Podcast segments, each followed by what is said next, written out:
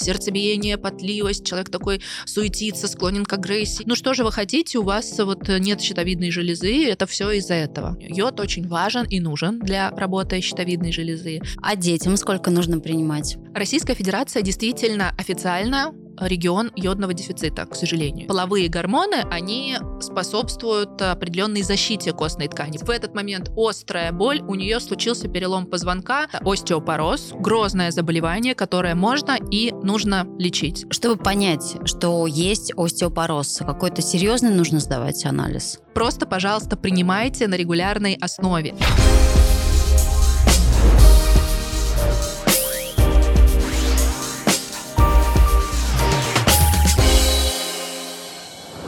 Это news.ru и подкаст «Надо разобраться». Сегодня поговорим о заболеваниях щитовидной железы и остеопорозе. И у нас в гостях врач-эндокринолог, кандидат медицинских наук Ольга Деревянко. Ольга, какие самые распространенные заболевания щитовидной железы? Заболевания щитовидной железы подразделяются на те, которые изменяют ее функцию, и на структурные изменения. То есть э, узлы щитовидной железы. Чаще всего обращаются с гипотиреозом и гипертиреозом, то есть когда гормонов либо очень мало делает щитовидная железа, либо очень много, или с узловыми образованиями щитовидной железы. Я правильно понимаю, что гипотиреоз – это болезнь пожилых? Вообще нет. Гипотиреоз – это состояние, когда гормонов щитовидной железы в крови очень мало. Оно может быть и в молодом возрасте. Действительно, распространенность гипотиреоза чуть выше увеличивается с возрастом, но есть даже такое понятие, как врожденный гипотиреоз. То есть совершенно не обязательно это как-то с возрастом будет коррелировать. А если это есть э, в молодом возрасте, это какие симптомы у человека должны быть, чтобы он понял, что что-то не то? Это настолько социально значимое заболевание, что проводится скрининг, знаете, у всех новорожденных берут кровь из пяточки. Да. Вот в том числе и на врожденный гипотереоз, потому что это настолько опасное состояние, которое будет э, не допускать роста и развития ребенка, что его так важно всем в раннем возрасте выявлять, если оно есть, и корректировать. Из жалоб, если мы говорим уже про взрослых людей, да, потому что во взрослом возрасте все-таки чаще развивается это состояние, состояния.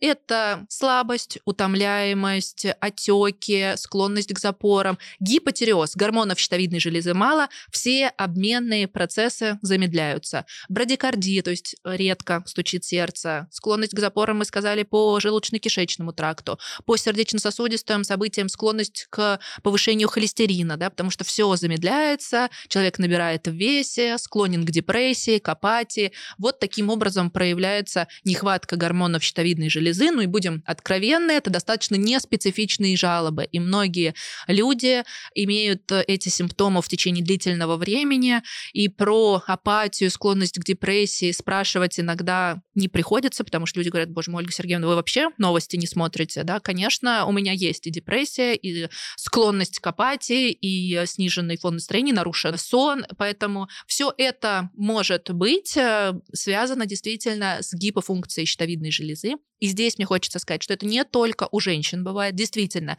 гипотиреоз, нехватка гормонов щитовидной железы, чаще всего вследствие аутоиммунного тиреидита, аутоиммунного поражения щитовидной железы, но бывают и другие причины гипотиреоза. Чаще действительно это встречается у женщин, но бывает и у мужчин, поэтому вот такое резкое изменение в состоянии, в самочувствии обязательно должно быть поводом к обследованию. А какие анализы нужно сдавать, чтобы понять, что что-то не так? Здесь, к счастью, достаточно легко, достаточно одного анализа, анализа крови на ТТГ, тиреотропный гормон, который покажет нам, как работает щитовидная железа. Тиреотропный гормон вырабатывается в гипофизе, такая маленькая железа, которая регулирует работу самой щитовидной железы. И тиреотропный гормон является самым чувствительным маркером. То есть если гормонов становится мало, организм наш очень хитро здорово устроен, что он долгое время будет подстраиваться и не давать нам провалиться в какое-то вообще плохое совсем состояние. Поэтому если вдруг в крови гормонов становится недостаточно, ТТГ из головы начинает повышаться, то есть посылать сигналы стимуляции щитовидной железе. Давай постарайся, сделай побольше гормонов. И уже здесь мы увидим, что если ТТГ повысился, значит, надо разобраться, есть ли какая-то э, ситуация, когда гормонов щитовидной железы в крови мало. И наоборот, если гормонов становится слишком много, тиреотоксикоз, гипертиреоз, гормон гормонов много в крови, то все обменные процессы ускоряются. Сердцебиение, потливость, человек такой суетится, склонен к агрессии, легко расстроиться, разозлиться, перепады настроения, ему все время жарко, склонность именно к такому большей сентиментальности или раздражительности, вот такой ну, легко э, вывести человека на эмоции, это тоже признак гиперфункции щитовидной железы, тиреотоксикоз, и в такой ситуации ТТГ будет, наоборот, низкий, снижен, потому что гормонов много, и сигнал будет посылаться из головы чуть-чуть успокоиться щитовидной железе, давай-ка поменьше работы, будет пытаться организм это скомпенсировать. И какое-то время это будет работать. Лечение только гормональными таблетками?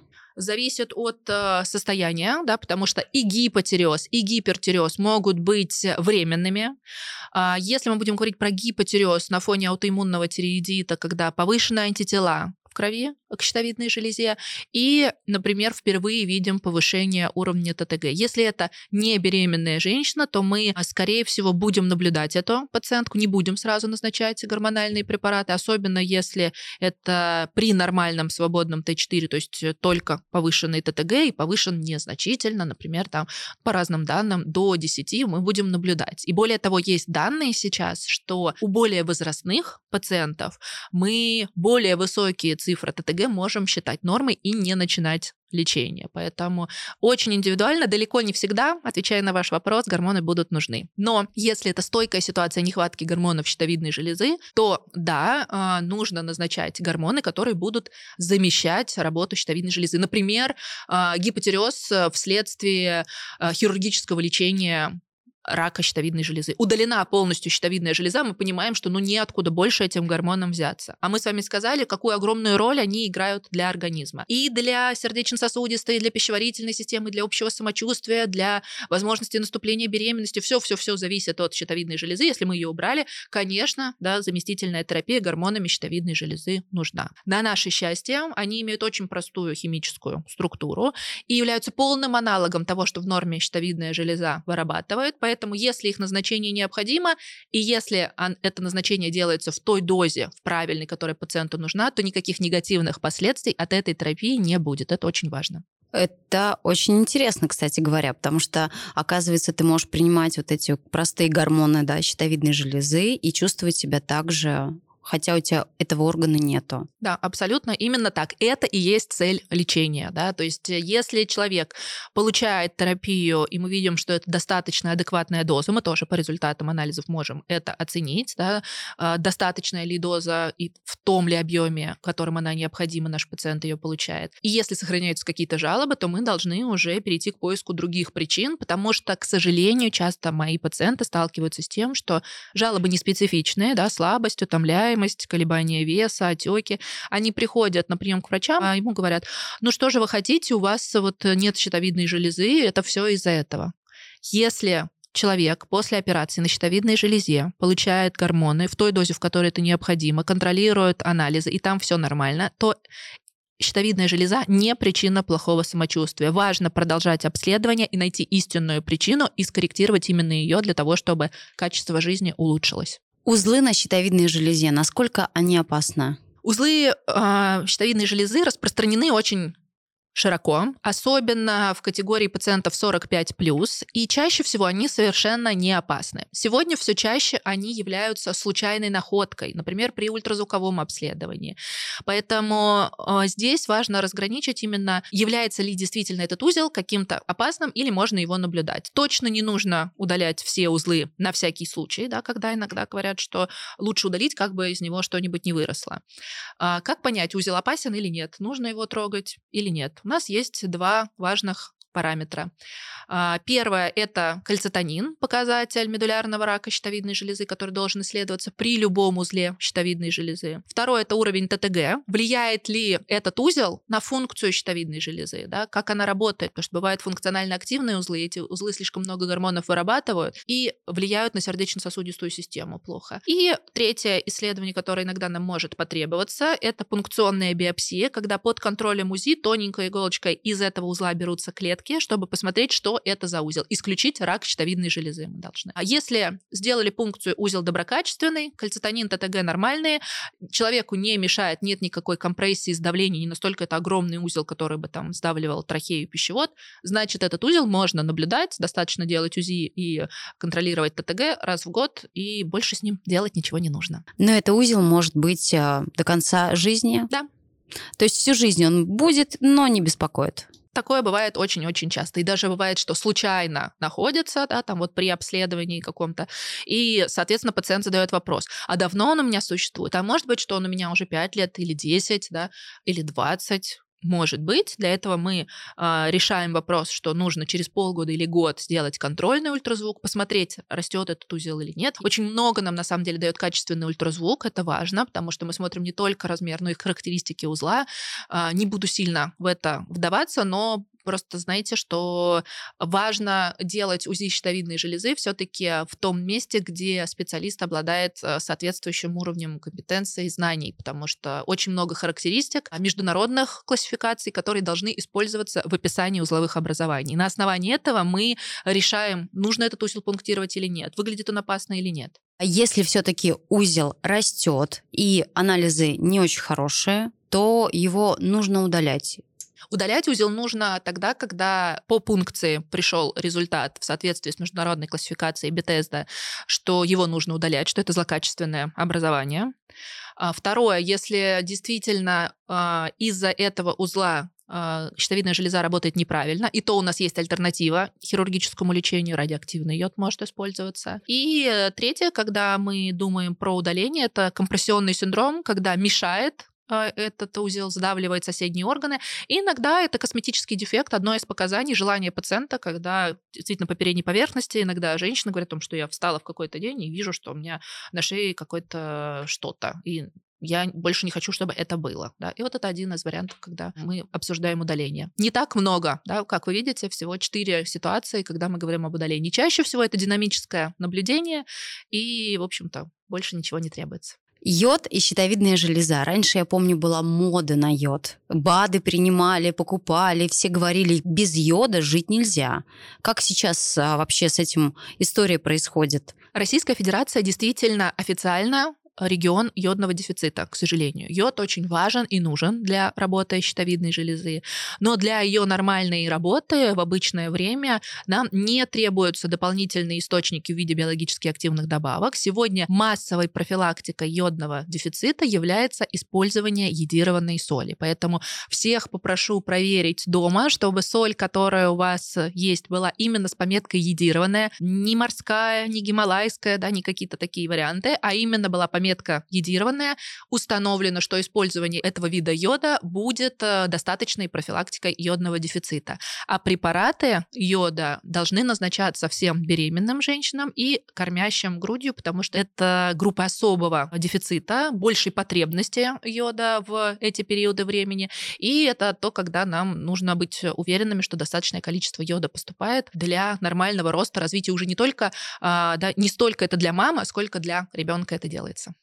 То есть йодированной соли достаточно, чтобы мы восполнили этот недостаток йода в организме. Да, всего 5 граммов. Поэтому даже когда говорят о том, что я вообще ничего не солю, на самом деле огромное количество соли да, используется а, для приготовления продуктов питания, поэтому чаще всего мы гораздо больше получаем. И во многих, в большинстве цивилизованных стран существует уже закон об обязательном йодировании соли, и вопрос йодного дефицита решен таким образом. У нас пока этого закона, к сожалению, нет, поэтому сами следим чтобы соль была йодированной. Замечательно. А во время беременности и грудного вскармливания 200 микрограммов обязательно должна женщина получать ежедневно. Калия едида. Потому что есть тоже разные варианты, есть биологически активные добавки с водорослями, которые как будто бы лучше, а, органический йод лучше замещают. Нет, не лучше. Для беременных и кормящих все исследования проводились на препаратах калия едида, и его и нужно использовать в эти нежные, ответственные периоды. Перейдем к теме остеопороза. Остеопороз – это болезнь пожилых, я правильно понимаю? Остеопороз – это заболевание, при котором кости становятся более хрупкими и могут ломаться даже при незначительной травме. Поэтому есть отдельный вариант остеопороза, так называемый постменопаузный остеопороз, и он действительно относится больше к пожилым людям. Но есть и другие варианты остеопороза, когда кости становятся более хрупкими в молодом возрасте и даже в детском, поэтому остеопороз э, в принципе важен, да, и нужно о нем знать в любом возрасте. А главное, что наличие этих знаний в более раннем возрасте точно поможет в более позднем бороться с остеопорозом, потому что кости живые, они постоянно разрушаются, на их месте образуются новые. И до 25 лет у нас процессы костеобразования идут интенсивнее, чем процессы костеразрушения, то есть создается запас вот этой прочности костей, поэтому так важно важно деток, да, подростков кормить достаточно а, продуктами, которые содержат достаточное количество кальция, чтобы было достаточное количество витамина D в этом возрасте, потому что кость должна набрать свой пик. Потом с 25 до 45 примерно кости образования и кости разрушения идут примерно с одной скоростью, и после 45 лет начинают преобладать кости разрушения, и кость уже становится более хрупкой. То есть поэтому мы всегда говорим о том, что остеопороз – это болезнь, в общем-то, молодых, которая чаще манифестирует в пожилом возрасте. Потому что если мы этот пик костной массы не набрали в свое время, да, то снижение начнется, соответственно, с более низких значений, и риски вот этого тяжелого остеопороза с переломами гораздо выше в такой ситуации. То есть в детстве нужно давать детям творог, молочные продукты, да, все верно? Все верно. И необоснованный отказ от молочных продуктов, который тоже в свое время был в моде и до сих пор, в общем-то, я часто встречаю людей, которые не едят молочные продукты, потому что считают, что это вредно. Это не так. Есть непереносимость, да, но она встречается гораздо-гораздо реже. Если вы любите молочные продукты, хорошо их переносите, то их стоит включать в свой рацион. Это прекрасный источник кальция. Но для людей, которые не любят или не хотят есть молочные продукты, можно получать достаточное количество кальция и из других продуктов растительных. Это зелень, кунжутная паста. На самом деле их много. Есть специальный калькулятор кальция, можно в интернете его найти, и указав, сколько чего вы в неделю съедаете, понять, достаточно кальция вы едите или нет. Можно восполнить этот пробел, допустим, БАДами, а, витаминами с кальцием, или это уже Если не очень мы хорошая уже идея? а, после 25 лет да, мы решаем этим заняться, то как бы прирост мы никак минеральной костной плотности, прочность костей мы не увеличим, да, никакими БАДами, никакими витаминами, в том числе и кальций содержащими. То есть важно, чтобы достаточное потребление кальция и витамина D было именно до 25 лет. Но это не значит, что если он не набрался уже, все, пропало. Есть а, остеопороза. Если действительно мы выявляем повышенную хрупкость костей, у нас существуют препараты, которые будут минеральную костную плотность костей увеличивать. И это не кальций и не витамин D. Да? То есть кальций и витамин D там будут в помощь этой терапии. Это бисфосфонат, деносумабы. То есть это бисфосфонаты как группа антирезорптивной терапии, а, деносумаб как тоже тот препарат, который будет замедлять кости разрушения, и есть еще анаболическая терапия, это репаратит, которая будет усиливать костеобразование. Все это, безусловно, назначается врачом индивидуально для каждого конкретного пациента. Я когда читала про эту болезнь, меня поразил один факт, что остеопорозом могут заболеть мамы, которые кормят ребенка грудью больше более полутора лет. Это так? Это один из факторов риска, может быть, да, э, с чем это связано, что длительный период отсутствия менструаций, да, вот это фактор риска, потому что половые гормоны, они способствуют определенной защите костной ткани. Почему постменопаузный остеопороз, да, мы говорим, развивается в определенном возрасте? Меняется уровень гормонов, и процессы костеразрушения идут более интенсивно. Но это может случиться, как вы правильно сказали, да, там несколько беременностей подряд и несколько грудных скармливаний подряд, которые переходят друг в друга, соответственно, да, вот эти изменения гормонального фона. Либо в целом, да, девушки, у которых нерегулярный менструальный цикл, да, и длительно менструации нет, или преждевременная недостаточность яичников, то есть рано начинается менопауза. Все это группы особого риска по повышенной хрупкости костей, когда кость ломается, ну, реально при незначительной травме. У меня есть э, пациенты, у которых э, там кости ломались, ну, настолько э, сидела женщина на лавочке, рядом сидела собака, ее же достаточно крупная док, виляла хвостом, задела ее по ноге, у нее случился перелом кости, да, то есть настолько казуистический. Или пациентка делала уборку, встала на цыпочки протереть пыль со шкафа, обратно на пятки приземлилась. В этот момент острая боль, у нее случился перелом позвонка, вот настолько незначительная травма. Поэтому при падении своего, э, с высоты своего роста кости ломаться не должны. Вот это важно. У нас, к сожалению, у людей, особенно для возрастных людей, почему-то есть такое представление, что, ну, конечно, это возраст, упала, сломала лучевую кость, да, даже говорят, перелом луча в типичном месте. Типа настолько это типичная история, что этому не уделяется достаточное количество внимания. Ну, считается, да, что это норма, что у всех пожилых хрупкие кости, это нормально, и... Это не норма, это остеопороз, грозное заболевание, которое можно и нужно лечить. Расскажу вам ужасную историю. Буквально на днях э, обсуждала со своей коллегой. А, Ее пациентка попала в больницу с переломом ноги, а, и ночью проснулась, да, то есть только вот уже все гипс, она стала, а, значит, э, вставать, какое-то большое количество дней госпитализации, она пошла в туалет, упала и сломала руку, да, то есть находясь в больнице еще. За это время никакой диагностики, никакого лечения именно по поводу остеопороза назначено не было. Очевидно, да, что это состояние общее, Весь скелет находится в таком уязвимом состоянии, поэтому, конечно, об этом важно знать. Если был хоть один перелом при незначительной травме, то есть при падении с высоты своего роста и подобное, риски повторных переломов гораздо выше. Поэтому, пожалуйста, об этом знайте, вовремя обращайтесь к врачам, знаете, что есть препараты, мы сегодня их назвали, да, которые именно для лечения остеопороза.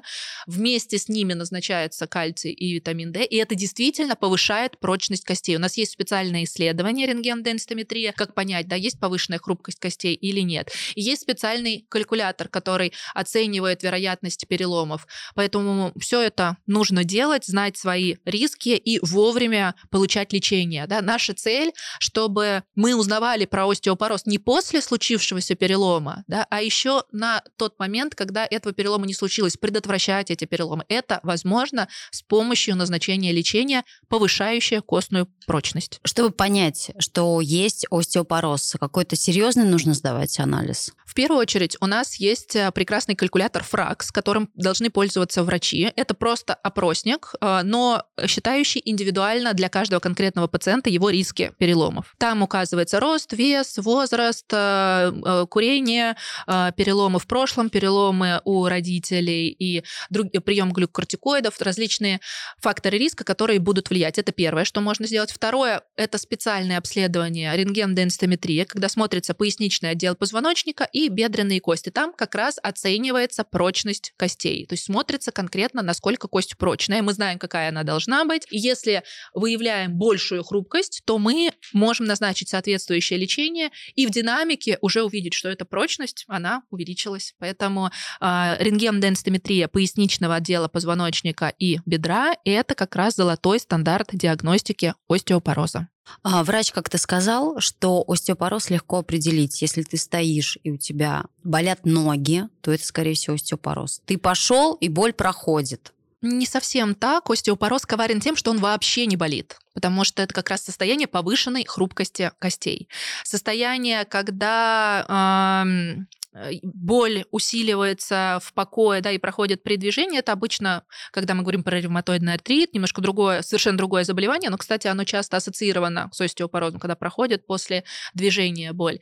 А вот такая боль э, в позвоночнике, да, или там изменение осанки, это уже признаки компрессионных переломов, последствий остеопороза. То есть, когда мы иногда клинически, то есть по внешнему виду пациента можем сказать, что да, скорее всего, остеопороз там есть. Это изменение осанки, на коже, да. это вот эти да, моменты болей в спине, на которые люди часто не обращают внимания, говорят, ну, у кого спина не болит, да, сейчас у всех болит.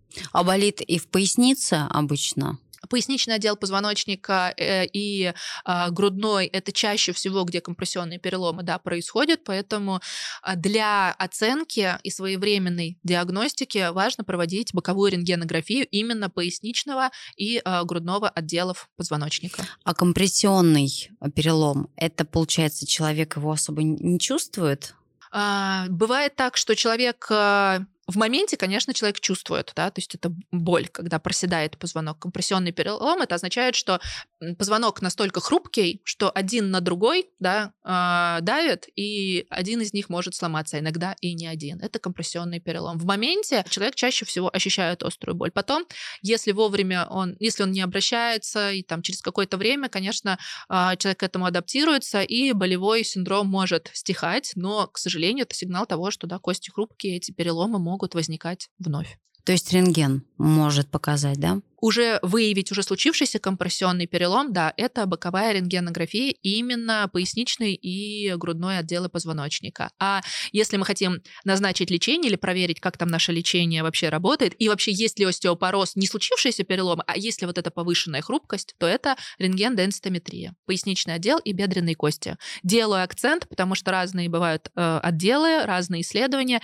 Бывает иногда говорят, мне смотрели по лучевой кости, мне смотрели по пятке. Это не то, что нам нужно для диагностики остеопороза. Вы говорили, что при остеопорозе назначается кальций плюс витамин D3 плюс лечение остеопороза. То есть важно, что сами по себе кальций и витамин D лечением остеопороза не являются, они могут быть профилактикой и дополнением к основному лечению. Лечение остеопороза – это бисфосфонаты, доносумаб или препараты для лечения остеопороза именно. Витамин D и наши кости Витамин D, насколько он полезен? Сейчас, мне кажется, какая-то новая волна идет, новая мода. Все говорят, что нужно обязательно принимать витамин D и принимать его каждый день всем. Даже если ты себя чувствуешь прекрасно, пей витамин D, все будет замечательно.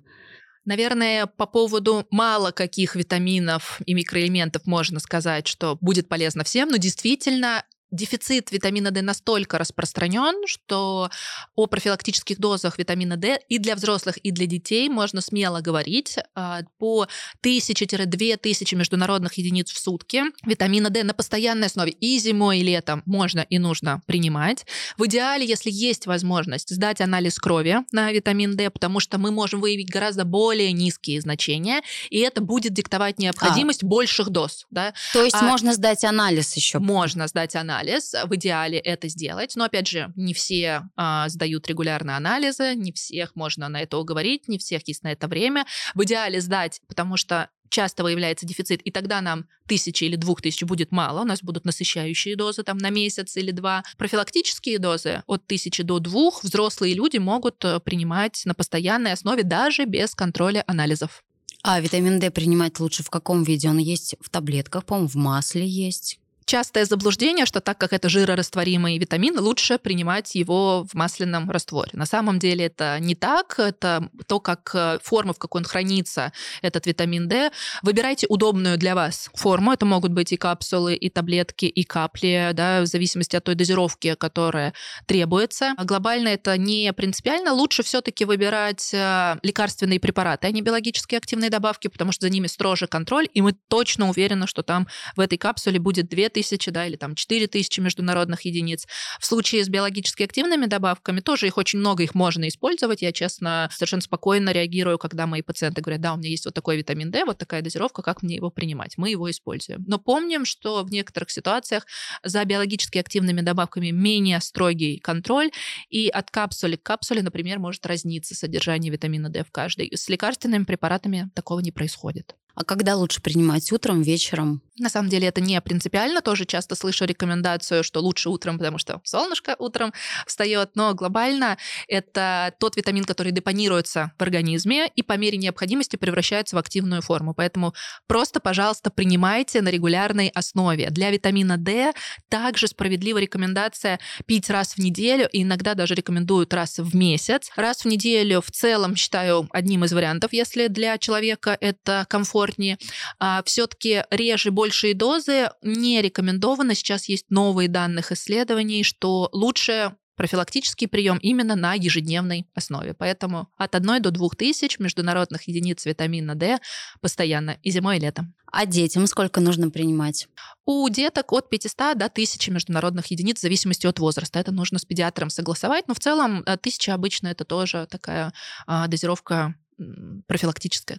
А передозировка возможна этого витамина? Возможно. А, и был одно время, вы сказали сейчас, да, вот бум такой, да, моды на витамин D. А, я бы сказала, что он уже немножечко прошел, именно потому, что столкнулось сообщество с гипервитаминозом. Действительно, это редко бывает, но лучше враг хорошего. И когда люди стараются слишком большие дозы, да, там, запастись и сделать, действительно, гипервитаминозы бывают опасными, и это не только мочекаменные кровеносная болезнь, да, это и токсические гепатиты, поражение печени на фоне избыточного количества приема биологически активных добавок. Поэтому слишком большие дозы, а, нужно быть очень аккуратными и только под контролем анализов их получать. Ольга, советы от врача-эндокринолога для щитовидной железы и для костей. Для щитовидной железы знаете, что для скрининга достаточно одного анализа крови на ТТГ, им не стоит пренебрегать. При каком-то изменении самочувствия стоит этот анализ сдать и понять, виновата щитовидная железа в изменениях самочувствия или нет. Для костей, да, пожалуйста, знайте, что хрупкость костей – это не норма. Кости не должны ломаться при падении с высоты своего роста. Если перелом случился, это повод обследоваться на предмет остеопороза и начать соответствующее лечение. А для наших слушателей, зрителей всех возрастов помните о том, что регулярная физическая активность умеренной интенсивности и достаточное потребление продуктов, содержащих кальций и витамин D – это лучшее лучшая профилактика заболеваний костей. Будьте здоровы!